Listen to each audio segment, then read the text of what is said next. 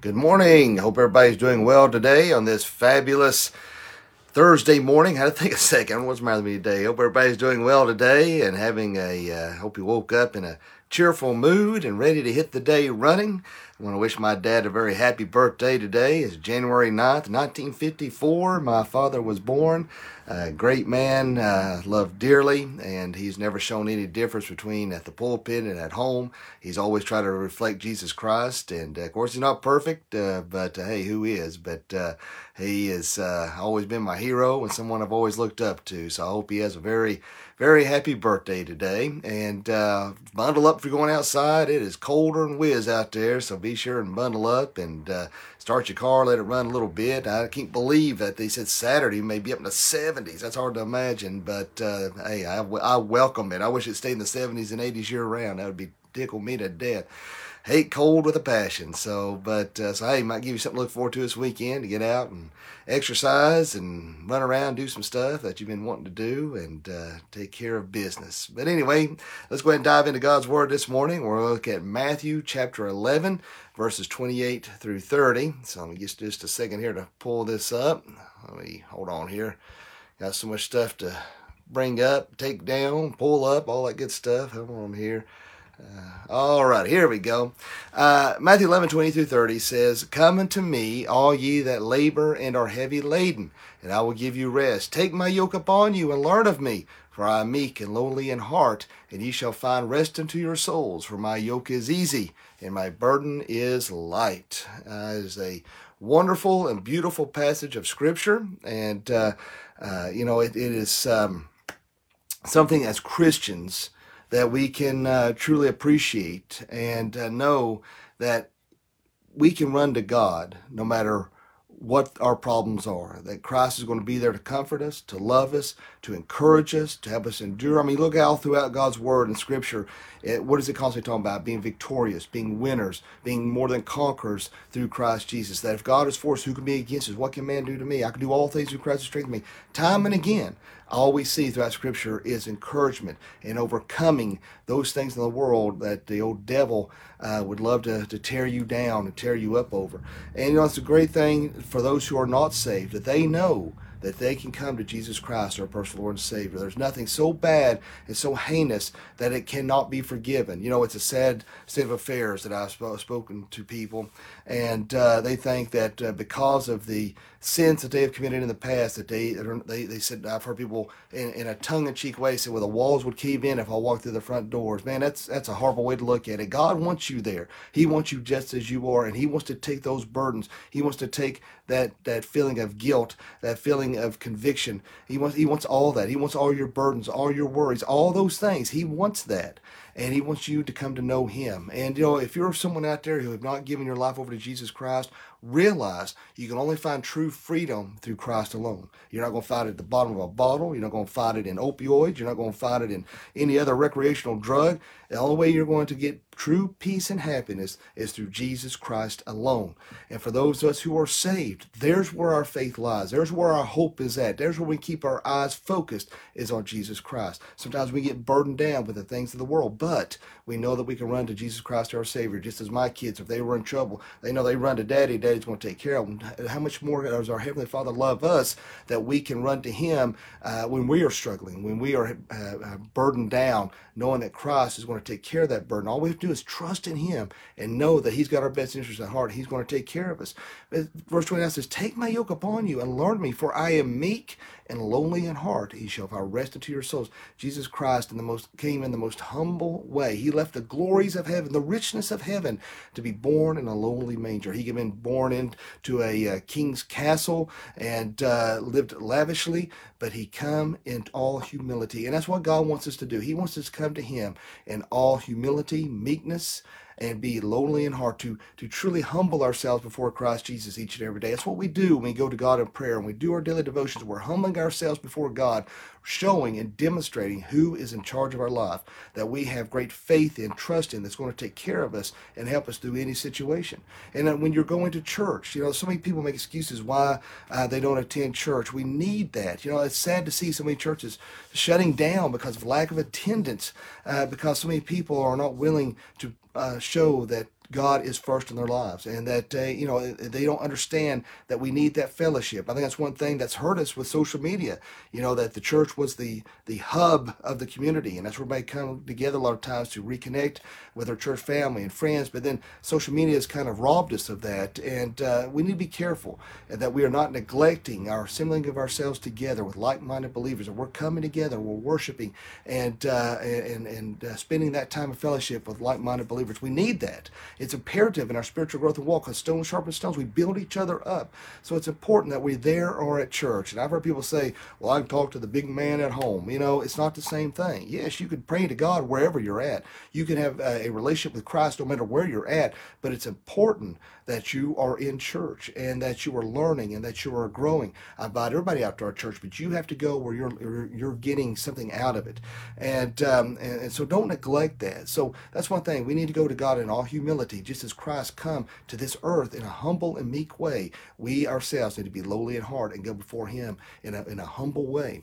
For my yoke is easy and my burden is light. At verse thirty, you know, there's a reason why He put that in there. Why Jesus said that because uh, the Pharisees uh, thought that they would enter heaven by keeping the very letter of the law. And uh, Jesus Christ come to fulfill the law. Now, there are aspects of the law that we still uh, are applicable to today. For example, the Ten Commandments. Um, those are very much applicable today, even though we we don't uh, uh, still sacrifice animals and and abstain from shellfish, some of these different things that uh, the Old Testament law has commanded. Because again, Christ come to fulfill the law; He atones for our sins, and because of His uh, blood sacrifice, that that atoned for our sins for for all of eternity, and, and no longer do we are we bound by the temporal sacrificial of animals, that blood atonement we are now fulfilled. But so, uh, so they thought by keeping the letter of the law, they were going to gain entrance in heaven, and uh, they had a head knowledge, but they didn't have a heart understanding of what Jesus Christ, who he was, and what he was doing, and what he was accomplishing. And it's sad to see that we have a lot of people out there who have a head knowledge, but they don't have the heart. They have not given their hearts to Jesus Christ.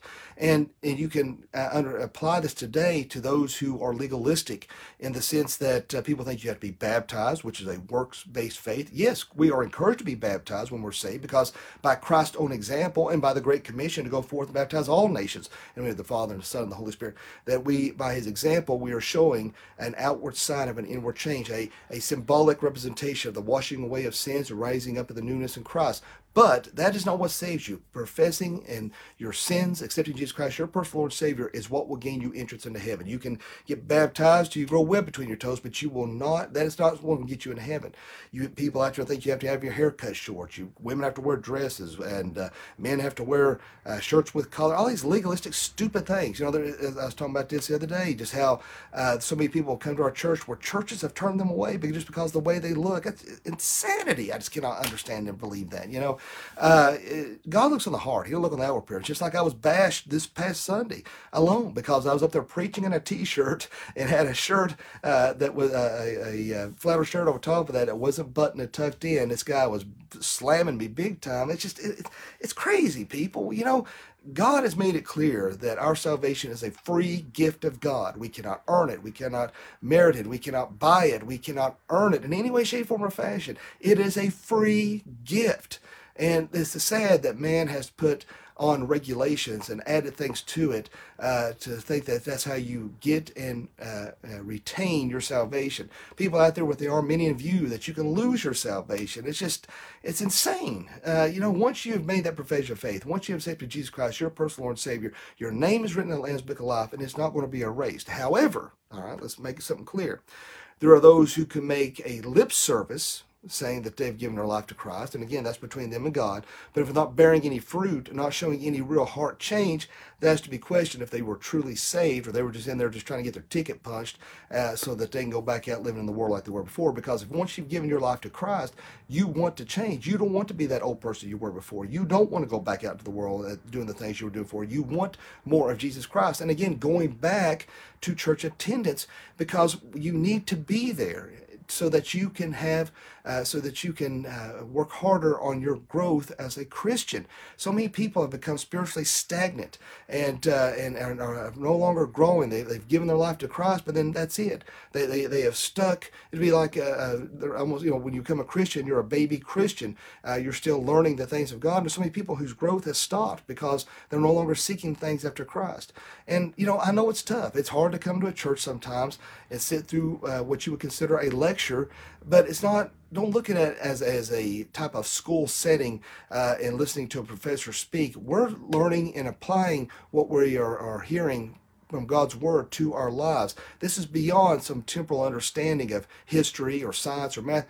We are uh, trying to understand the things of Jesus Christ, God's Word, so that we can have further spiritual growth, so that we can have that fire, that excitement about Jesus Christ, so that we don't become complacent, we don't become apathetic. And that's the job of a pastor to bring conviction, to understand repentance, to understand the need of a Savior. And that's the sad state of affairs. We have so many pastors out there who have watered down the gospel because of, of their fear of offending and they don't want to, to lose a fanny in a pew.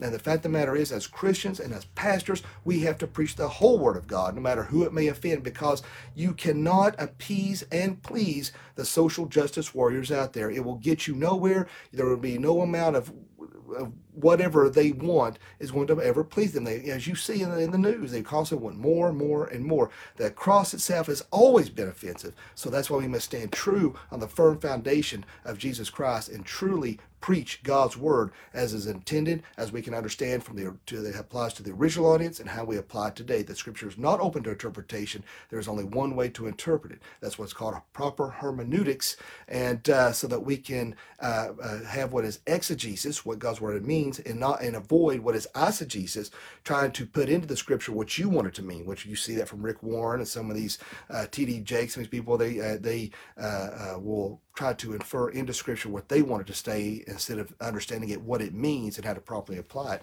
So here's the thing: Come to me, all ye that are labor and are heavy laden, and I will give you rest. The the uh, the burdens of the world can just like in Pilgrim's Progress. For those who may not have read it, uh, it was a story by. Um, John Bunyan, and um, and, and he was uh, talking about how the man was was literally humped over by the burdens of the world, burdens of his problems, burdens of the past. But then once he got to the cross, Jesus Christ removed those burdens, and he could stand up straight again. So many people are emotionally, mentally, and spiritually humped over because of the burdens of the world, burdens of maybe how you were treated as a child, burdens of maybe how you've been treated by an ex-spouse, or however it may be, financial, whatever it may be. You you feel like you have the weight of the world on your shoulders and it can be overwhelming. It could be more than you can handle. That's why I think uh, when I was uh, uh, the study I, I mentioned said that 40 million people deal with anxiety and depression. 20% of our nation deal with anxiety and depression. And um, you know, I'm not an advocate for antidepressants. There are moments and times maybe perhaps someone needs that, but it's not to be a permanent fix because we need to understand that we have to trust in God. And if you're on antidepressants, I'm not trying to make you feel bad. If that's something you think you need, you've prayed about, then then by all means do that. Uh, but realize a lot of people are prescribed these things when all they need to do is give it to God. Give it to God and let it go. Come to me, all who are labor. He wants that. He wants to take your burdens. He wants you to give you a peace that surpasses all understanding, to be anxious for nothing. And, and, and so give it all to God. And uh, what a wonderful thing to know that when we are in trouble, when we are upset, God is there. For those who are not saved, they have a hope to know that Jesus Christ will save them and take them just as they are, and He will take care of those burdens.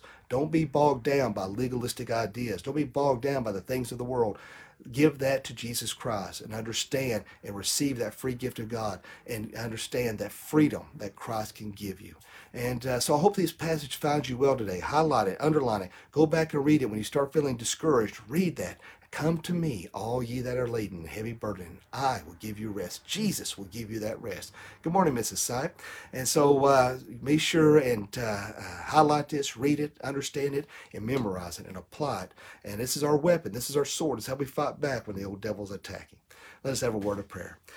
Lord Jesus, we thank you, love you, and praise you. Uh, Lord, thank you for another opportunity to, for us to uh, glean from your word, uh, to be able to worship and to study.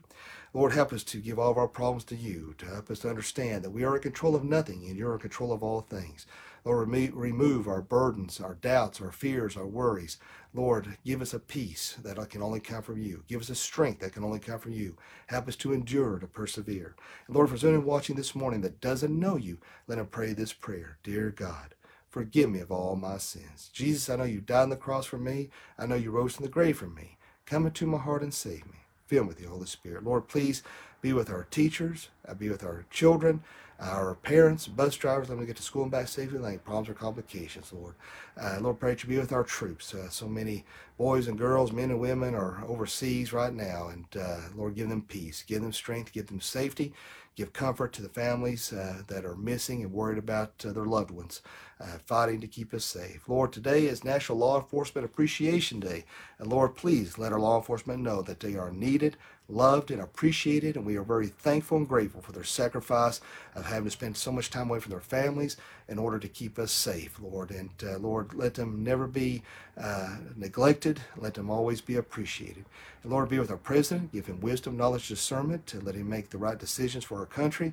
Give him protection with him and his family. Be with this nation. Touch hearts and minds like never before. Lord, we thank you, love you, and praise you. In Jesus' name I pray. Amen. Well, hope everybody has a great day today, a fantabulous day. Appreciate you all watching. And as always, if you would like to share these devotions, have friends and family might like to watch them, they can always find me at Dr. Young77. If they don't do uh, social media, they can find me on YouTube at Dr. Matthias Young, and uh, they can subscribe there and watch the videos. Or if you want to listen to the podcast, uh, I upload all these devotions on Apple Podcast, Apple iTunes. It will cost you a thing, as well as our sermons from the church. So as you're in the car, working, cleaning house, whatever it may be, uh, you can listen to those, and hopefully that will minister to you and uh, as you listen. So, hope everybody has a great day today, a fantabulous day, and remember, live each day as if it were your last, because one day it will be. Thanks for watching.